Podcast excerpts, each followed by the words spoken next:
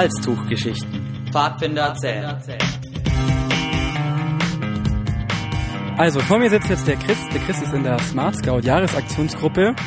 Die Aktionsgruppe, die sich um neue Medien und die ganzen äh, so die smarten Themen eben beschäftigt. Äh, Chris, wie man, kann man denn die ganze Jahresaktionsgruppe so grob beschreiben?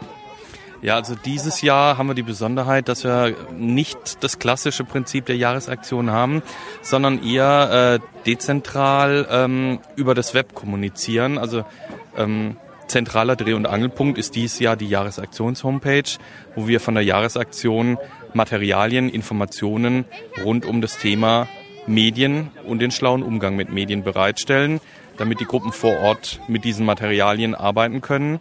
Und es ist ähm, ja ein Bildungsprojekt, also eine Bildungsaktion, wo wir uns als Pfadfinder schlau im Umgang mit Medien machen wollen. Und was sind es halt für konkrete Projekte oder Ideen, die ihr den Leitern zur Verfügung stellt auf dieser Homepage? Also wir machen äh, verschiedene Gruppenstunden, Methoden, die wir dort anbieten zum Download, zum Nachbereiten. Ähm, wir haben auf der Bundesversammlung zum Beispiel erstmals unseren App versus Reality Check durchgeführt wo wir verschiedene Smartphone-Apps äh, gegen reale Werkzeuge haben antreten lassen. Also quasi die Taschenlampen-App gegen eine MacLight und dazu dann einen Bewertungsbogen, ob sich die App besser schlägt im direkten Vergleich oder ob das klassische Werkzeug den besseren Effekt und den besseren Nutzen hat. Ich hatte tatsächlich gestern das Phänomen, dass ich ins Zelt gegangen bin und meine Taschenlampe gesucht habe, mein Handy gezückt habe und dann mit der internen Taschenlampe quasi meine Taschenlampe gesucht habe. Was war jetzt gerade bei dem Beispiel ähm, euer Fazit? Die App oder die Taschenlampe? Also, wenn es natürlich um die Lichtausbeute geht und um die Helligkeit, äh, schlägt eine klassische Taschenlampe die App bei weitem. Wenn es darum geht, sie immer dabei zu haben, auf dem Pfadfinderlager packt man die Taschenlampe ein aber im Alltag hat man meistens nicht immer gleich eine Taschenlampe zur Hand. Das Handy hat man meistens in der Hosentasche, so dass man damit dann auch schnell mal in der Tiefgarage, wenn die Lampen aus sind, äh, das Schlüsselloch vom Auto findet und da eine Taschenlampe zu holen, funktioniert leider nicht. Okay, klar, im Alltag hat man das Handy eher dabei als auf dem Zeltlager. Wo siehst du jetzt aber gerade auf dem Zeltlager auch die Möglichkeiten, das Handy oder eben die beim Smartphone die anderen Funktionen bewusst umzusetzen und die zu nutzen? Gut, also da ist natürlich der eingebaute GPS-Chip in den Smartphones ähm, oft eine große Hilfe. Also sei es jetzt, ähm, dass man sich Worst-Case-Szenarien ausmalt, äh, verlaufen beim Hike. Ähm, da ist natürlich die Selbstordnung, Positionsbestimmung als Grundlage für den Weg zurück nie verkehrt. Oder aber auch um coole Spiele wie zum Beispiel Geocaching auszuprobieren. Ähm, als es anfing damals mit dieser Geocaching-Bewegung, da muss man extra Gerät immer mit sich rumschleppen, einen großen GPS-Empfänger. Heutzutage hat man die Möglichkeit, die App, in der die ganzen Schätze verzeichnet sind, gleich direkt aufs Smartphone zu laden und braucht somit nur noch ein Gerät mit sich rumzuschleppen. Verbraucht natürlich auch viel Strom. Okay, was kann man jetzt auf dem Lager tun, dass man genügend Strom hat, wenn man nicht ständig auf dem Klo sitzen will, um dort sein Handy zu laden? Gut, da gibt's inzwischen auch einige Outdoor-Lösungen. Ähm, Solarzellen sind ein gutes Beispiel. Jetzt hier in Westernohe äh, haben wir ja heute das Glück gehabt, dass genug Sonne runterkam. Und da habe ich auch schon die eine oder die andere Gruppe gesehen, die so Solarpaneele äh, auf der Bierbank liegen hatte und darüber die Handys geladen hat. Genau, wir sind in Westernhohe. Ihr habt gestern, das war der Samstag, ähm, die Smart Scout äh, Projekt äh, Durchführung gehabt. Was habt ihr genau für ein Projekt gemacht oder für Projekte? Ihr wart ja in der Halle, wo auch der Rüsthaus vertreten war. Was habt ihr durchgeführt? Wir hatten zum einen eine Offline-Twitter-Wall, ähm, wo man ähm, ganz im Stil äh, der Kommunikation äh, mit Zetteln noch arbeiten konnte äh, und sich gegenseitig äh, Nachrichten äh, schicken konnte aber die Hauptattraktion war natürlich unser Green Room, äh, wie man ihn auch aus großen TV-Studios kennt. Wir wollten einfach mal die Methode äh, näher bringen. Wie funktioniert das Green Screening? Wie arbeiten Medien? Also schlau im Umgang mit Medien. Verstehen, wie das Ganze funktioniert im Fernsehen. Wenn da ein tolles Studio steht, dass die eigentlich auch genauso wie bei uns am Stand vor einer grünen Wand stehen oder dann sogar in einem komplett grün gestrichenen Studio. Ähm, und dann mal zeigen, wie man dann computertechnisch die Personen vom Hintergrund freistellen kann und dann zum Beispiel, wie wir es getan haben, mit den Smart Scouts zusammen in eine Landschaft hinein äh, retuschieren kann. Und ja, alle äh, Scouts, die sich getraut haben und sich unserer Kamera gestellt haben, die haben dann als äh, mit als Giveaway äh, eine Postkarte gekriegt, wo sie selbst mit den Smart Scouts zusammen in der Smart Scout Landschaft standen. Wie viele haben sich in etwa getraut, die tatsächlich mitgemacht haben? Ich glaube, so 200 Fotos haben wir insgesamt geschossen gestern. Und manchmal waren ganze Gruppen da und manchmal auch Einzelpersonen. Äh, der Kobold hat sich zusammen mit den Jahresaktionsmaskottchen fotografieren lassen. Also es war eine rundum gelungene Aktion.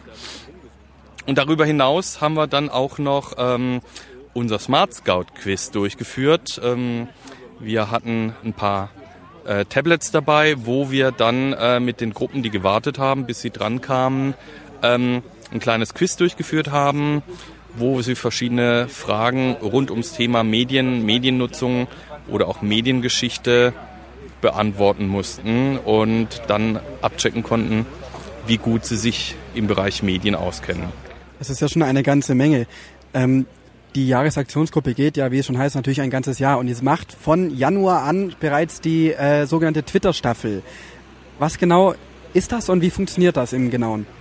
Ja, bei der Twitter-Staffel ähm, suchen wir Gruppen, die sich mit Twitter schon auskennen oder es vielleicht auch einfach mal ausprobieren wollen, die dann eine Woche lang aus ihrem Pfadfinderalltag berichten, anderen Scouts ihre Lebensweise, ihre Erlebnisse von Lagern, Wochenenden mitteilen und äh, um so einfach auch die Vielfalt des Verbandes zu zeigen. Wir haben Gruppen aus allen verschiedenen Regionen Deutschlands. Es sind manchmal Diözesen, Stämme, einzelne Roverrunden, die da mitmachen, sodass man dann ganz tollen Einblick in die verschiedenen Gruppen der DPSG kriegt.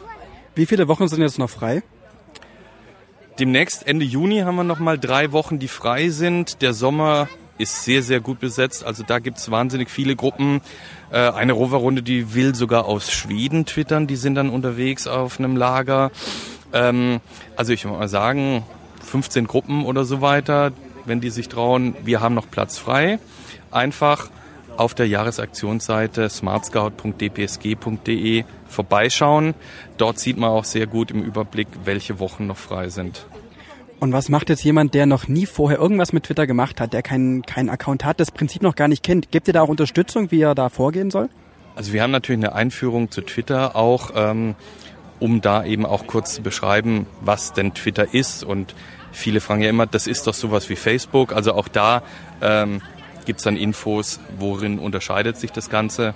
Und man muss natürlich bei Twitter nicht dabei sein, um sich zum Beispiel auch passiv einfach die ganzen Beiträge anschauen zu können. Da haben wir dann auch den Link zu der entsprechenden Internetseite, wo diese ganzen Beiträge von den Gruppen und die Fotos, die die veröffentlichen von ihren Veranstaltungen, einfach eingesehen werden können, klassisch über einen Internetbrowser.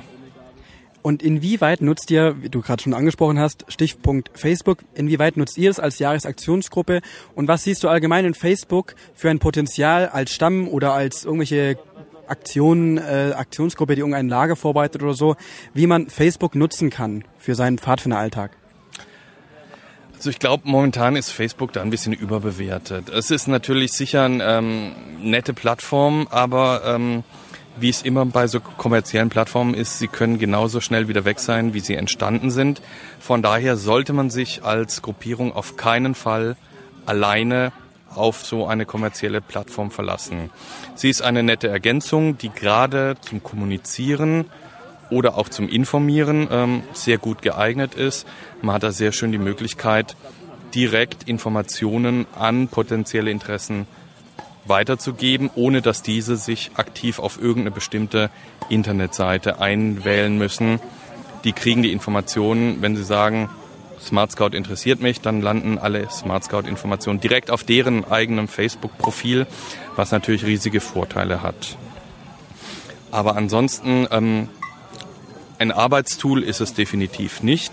Also zur Koordinierung oder Planung von Veranstaltungen ist es nicht wirklich geeignet. Da müsste man dann eher spezielle Tools verwenden, die darauf zugeschnitten sind. Also es ist keine eierlegende Wollmilchsau. Für Kommunikation, wofür es ja im Wesentlichen gedacht ist, ist es eine hervorragende Möglichkeit. aber eben keine Universallösung. Das heißt, als Repräsentationsfläche, wenn es irgendwelche Informationen zum Verteilen gibt, schon, aber jetzt nicht unbedingt, um gezielt eine Aktion vorzubereiten und zu planen von, der, von einer Gruppe her. Genau. Also für Veranstaltungsplanung braucht man natürlich ganz andere Möglichkeiten. Eine Dateiablage irgendwo und wenn man Dateien zu Facebook hochlädt, weiß man nie genau, wohin die verteilt werden können. Und so Sachen wie zum Beispiel eine Teilnehmerliste oder so weiter haben in Facebook äh, definitiv nichts verloren. Da sollte man weiterhin auf Möglichkeiten zurückgreifen, wo man die Daten unter der eigenen Kontrolle hat. Für einen Stamm dann also eher auch ein, eine Webseite und einen eigenen Blog und eventuell für, also jetzt Teilnehmerlisten natürlich schon wieder was externes, das kann man irgendwie äh, ja intern eben verteilen und wenn es noch auf dem guten alten Papier ist, also quasi für, für gerade für Stämme und so, würdest du auch noch sagen, ein Blog für die Berichterstattung, man kann es natürlich über Facebook oder Twitter kommunizieren, aber schon noch so sein eigenes Ding quasi machen? Also mit dem eigenen äh ja, Anbieter hat man natürlich immer die Vorteile, man hat die vollkommene Gewalt über die eigenen Inhalte, man ist nicht ähm, ja, von ähm, wirtschaftlichen Faktoren abhängig. Ähm, und inzwischen sind die Preise für die eigene Homepage so weit gefallen, dass man mit fünf Euro im Monat hervorragende technische Möglichkeiten hat, um sogar zum Beispiel ergänzend noch E-Mail-Adressen für jeden im Stamm mit dem Stammesnamen zu vergeben, was natürlich auch eine gesteigerte Identifikationswirkung auch nochmal bedeutet. Und von daher ähm, denke ich, ist für die eigene Stammesseite sicher eine eigene Internetpräsenz ganz toll. Ähm, und diese kann man natürlich aufwerten, indem man dazu noch irgendwie Facebook verwendet, wenn man möchte, ähm, oder auch Twitter und da die Möglichkeit hat, natürlich auch wieder das Ganze einzubinden in die eigene Homepage. Also so, dass die Kommunikation in beide Wege führt. Von der Internetseite nach Twitter, nach Facebook, nach draußen, aber auch genauso die Möglichkeit hat, von außerhalb Inhalte einzubinden auf die eigene Internetseite. Die Jahresaktion hat in der DPSG mittlerweile schon eine ganz große Tradition. Ähm, wie entsteht es eigentlich so, die, die, überhaupt mal die Idee für ein Thema? Und wie entwickelt sich das dann weiter und wann hat man quasi diesen, diesen ersten Januar eines Jahres und vor allem wie fühlt sich dieser erste Januar, in dem Fall 2013, an, wenn man dann sein lang geplantes Projekt endlich mal durchsetzen kann? Ja, also der 1. Januar, ähm, das ist natürlich ein willkürliches Datum. Für die Jahresaktionsgruppe beginnt die Arbeit schon viel, viel früher. Ne? Also ähm, ich bin selber nicht, bin als Queransteiger später zur Vorbereitungsgruppe dazugestoßen, aber ähm, die Arbeit findet zum Großteil die Vorbereitung schon im Jahr vorne dran statt. Also ähm, es gibt so viel zu tun vorher. Die ganzen Materialien müssen gedruckt werden, erstellt werden, so dass man von einer Jahresaktion eigentlich nicht wirklich sprechen kann. Die läuft natürlich ein Jahr für die Öffentlichkeit, aber die Arbeit mit Vor- und Nachbereitung, müssen wir eigentlich sagen, ist mindestens eine Zwei-Jahres-Aktion jeweils. Was erwartet uns jetzt im Jahr 2013 noch an Aktionen? Wir werden auf jeden Fall noch schauen, ähm, dass wir ähm, die besten Smart Scout Apps küren. Also wir wollen rauskriegen, welche Apps für Smartphones sind die Pfadi-tauglichsten. Also welche App gehört zwingend auf das Smartphone eines Pfadfinders? Welche Apps bringen einen echten Mehrwert ähm, für Pfadfinder. Und da werden wir demnächst an den Start gehen. Das klingt sehr interessant, darauf wird man sich freuen. Ich nehme an, die Publikation wird wie immer über smartscout.dpsg.de stattfinden. Genau, also auf smartscout.dpsg.de werdet ihr alle Informationen finden. Parallel werden wir natürlich, äh, wenn es neue Inhalte gibt, auch über unseren Twitter-Account und auch über die Facebook-Seite die Informationen streuen, sodass jeder weiß, wann es losgeht. Apropos, wann es losgeht. Äh, mittlerweile müsste schon beendet sein. Ich bin mir da nicht genau sicher mit dem Fotowettbewerb. Der lief äh, verstärkt ähm, im ersten Quartal des Jahres, oder? Was ist, was ist das? Der Einsendeschluss ist jetzt gerade kurz vor Westernohe ausgelaufen. Und jetzt werden wir uns demnächst mit der Jury zusammensetzen, mit der Jahresaktionsgruppe und die ganzen Bilder dann sichten. Und dann werden die Sieger bekannt gegeben werden. Was sind es für Bilder, die eingesendet wurden, inhaltlich? Also es ging drum ähm, die Definition eines Smart Scouts. Wo trifft man Scouts, Smart Scouts? Wo sind sie, wie sind sie, was macht ein Smart Scout aus? So, das war die Fragestellung, der Hintergrund, vor denen sich die verschiedenen Gruppen kreative Ideen ausgedacht haben und die dann auch in Fotos umgesetzt haben. Wer steckt denn jetzt eigentlich genau hinter der Jahresaktionsgruppe? Also du kannst das an deinem Beispiel machen. Was macht sozusagen einen aus, jemanden aus, der in die Jahresaktion da mitmacht? Was ist zum Beispiel jetzt dein Hintergrund? Was dich dazu äh, veranlasst hat, mitzumachen? Ja, also für mich, ähm, ich beschäftige mich hobbymäßig und ehrenamtlich auch ähm, schon sehr lange mit Medien, Internet, Print, Design. Und ähm, als ich dann mitgekriegt habe, da wird es dieses Jahr eine Aktion geben, ähm, die sich genau mit dem Themenfeld beschäftigt, habe ich gesagt, das ist ähm, ein Thema, da will ich mich einbringen, ähm, zumal eben auch dieser Bildungscharakter bei dieser Aktion im Vordergrund steht. Und ich denke, wir als Verband sind gut da beraten, uns auch da zukunftsorientiert aufzustellen und äh, ja, für die zukünftige Generation, um die begleiten zu können, ähm, die Generation Facebook, äh, die im Medienalltag lebt, ähm, für die Verständnis zu haben und äh, die auch auf ihrem Weg durch die Medien begleiten zu können. Im Diözesanverband Freiburg warst du jahrelang als Referent für die Medien äh, auch tätig. Das hat bestimmt auch viel äh, dazu gebracht, dass du äh, quasi mit, mit, mit gewissem Vorwissen auch in die Jahresaktionsgruppe reingegangen bist, oder? Ja, also die Zeit äh, als Medienreferent in Freiburg, ähm, da habe ich viele Projekte ausprobieren dürfen und zwar sowohl im Printbereich, also nicht online, ähm, was sehr spannend war immer, also auch die klassische Redaktionsarbeit zu begleiten, als auch dann verschiedene technische Lösungen ähm, zu finden und auch mein Hobby ähm, Fotografie war auch äh, ein Bereich, der mich da inspiriert hat, um dann zu sagen, hier möchte ich mich mit, mitmischen und mich einbringen. Du hast ja auch schon in der Twitter-Staffel ähm, selber unter da, in, im, im, als als du selbst quasi ähm, getwittert und hast nur kurz angeschnitten, wie eigentlich dein Spitzname zustande kam. Dein Spitzname ist www.chris.de in einem durch. Äh, wie ist denn die Geschichte dazu? Quasi mehr als 140 Zeichen. Ja, www.chris.de ähm, entstand äh, auf dem Pfadfinderlager der Roverstufe 40 Wagen westwärts, wo ich abends am Lagerfeuer ähm, irgendwann mal angefangen habe, in Internetadressen zu sprechen. Also es hieß dann www, gib mir mal die Limo her.de slash, aber bitte sofort. Äh, und das habe ich so konsequent den ganzen Abend durchgezogen, bis ähm, irgendein Kumpel gemeint hat, so, du bist jetzt www.chris.de und das ist von damals hängen geblieben. Und es steht es auch auf deiner Kluft vorne drauf. Ja, äh, ich bin klassischer ähm, Namensschildbastelverweigerer und äh, hasse es mir immer neue Namensschilder zu basteln, so dass ich mir bei erstbester Gelegenheit meinen Spitznamen auf die Kluft hab äh, drucken lassen. Was kommt, wenn man im Internet www.chris.de eingibt? Ja, leider nichts über mich. Die URL war leider schon vergeben, da kam ich ein paar Jahre zu spät. Ähm, deshalb habe ich mir die www.www.christ.de gesichert. Also zweimal www. Richtig, genau. Einmal das www fürs Internet und dann das www.christ.de für meinen Namen. Okay, das heißt, du bloggst auch privat über Themen, die dich interessieren, über die Medien- und Pfadfinderwege hinaus? Ja, also ein kleines Blogprojekt habe ich angefangen, aber ähm, wie so viele Sachen ähm, fehlt einem da meistens die Muße und die Zeit dafür, sich da intensiv mit zu beschäftigen. Aber bei einigen Gelegenheiten, wenn mir interessante Sachen über den Weg laufen oder auch natürlich netzpolitische Themen hin und wieder aufkommen, ähm, dann setze ich mich auch mal wieder an meinen Blog und schreibe da einen Artikel. Das heißt, zum einen was zum Schreiben. Äh, wie sieht es mit Sprechen bzw. Hören aus, Stichwort Podcast. Äh, du sprichst gerade in ein Mikrofon von einem Podcast. Ähm, was ist so dein, wie soll man das sagen, dein, dein Interesse in der, in der audiovisuellen Welt quasi?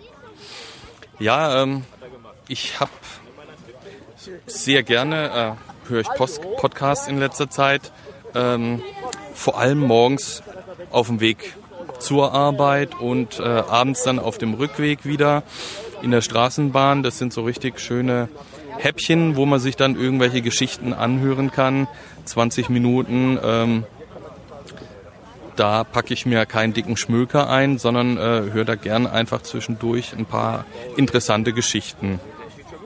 Geschichten, genau, Halsdruckgeschichten zum Beispiel. Äh, wie siehst du denn, oder was für ein Potenzial siehst du in Podcasts, so generell auch auf Pfadfinder bezogen? Ich denke, da gibt's einiges Potenzial, denn ähm, Pfadfinder habe ich immer als kreative Menschen erlebt und talentiert. Ähm, von daher denke ich, da gibt es sicher viele Köpfe, die interessante Geschichten zu erzählen haben, zum einen dann. Und auch viele Leute gibt, die ja das technische Know-how und Interesse haben, solche Geschichten dann auch anzuhören und anderen weiterzugeben. Gibt es eine Branche, die für dich noch ähm, unbesetzt ist, wo unbedingt noch jemand was etwas machen sollte? Wie meinst du das? Irgendeine, irgendeine Kategorie. Also wir haben, es gibt Podcasts über die, die Raumfahrt, über, über Netzpolitik hast du eben angesprochen. Fehlt dir jetzt noch irgendein Thema, was man unbedingt mal ansprechen sollte?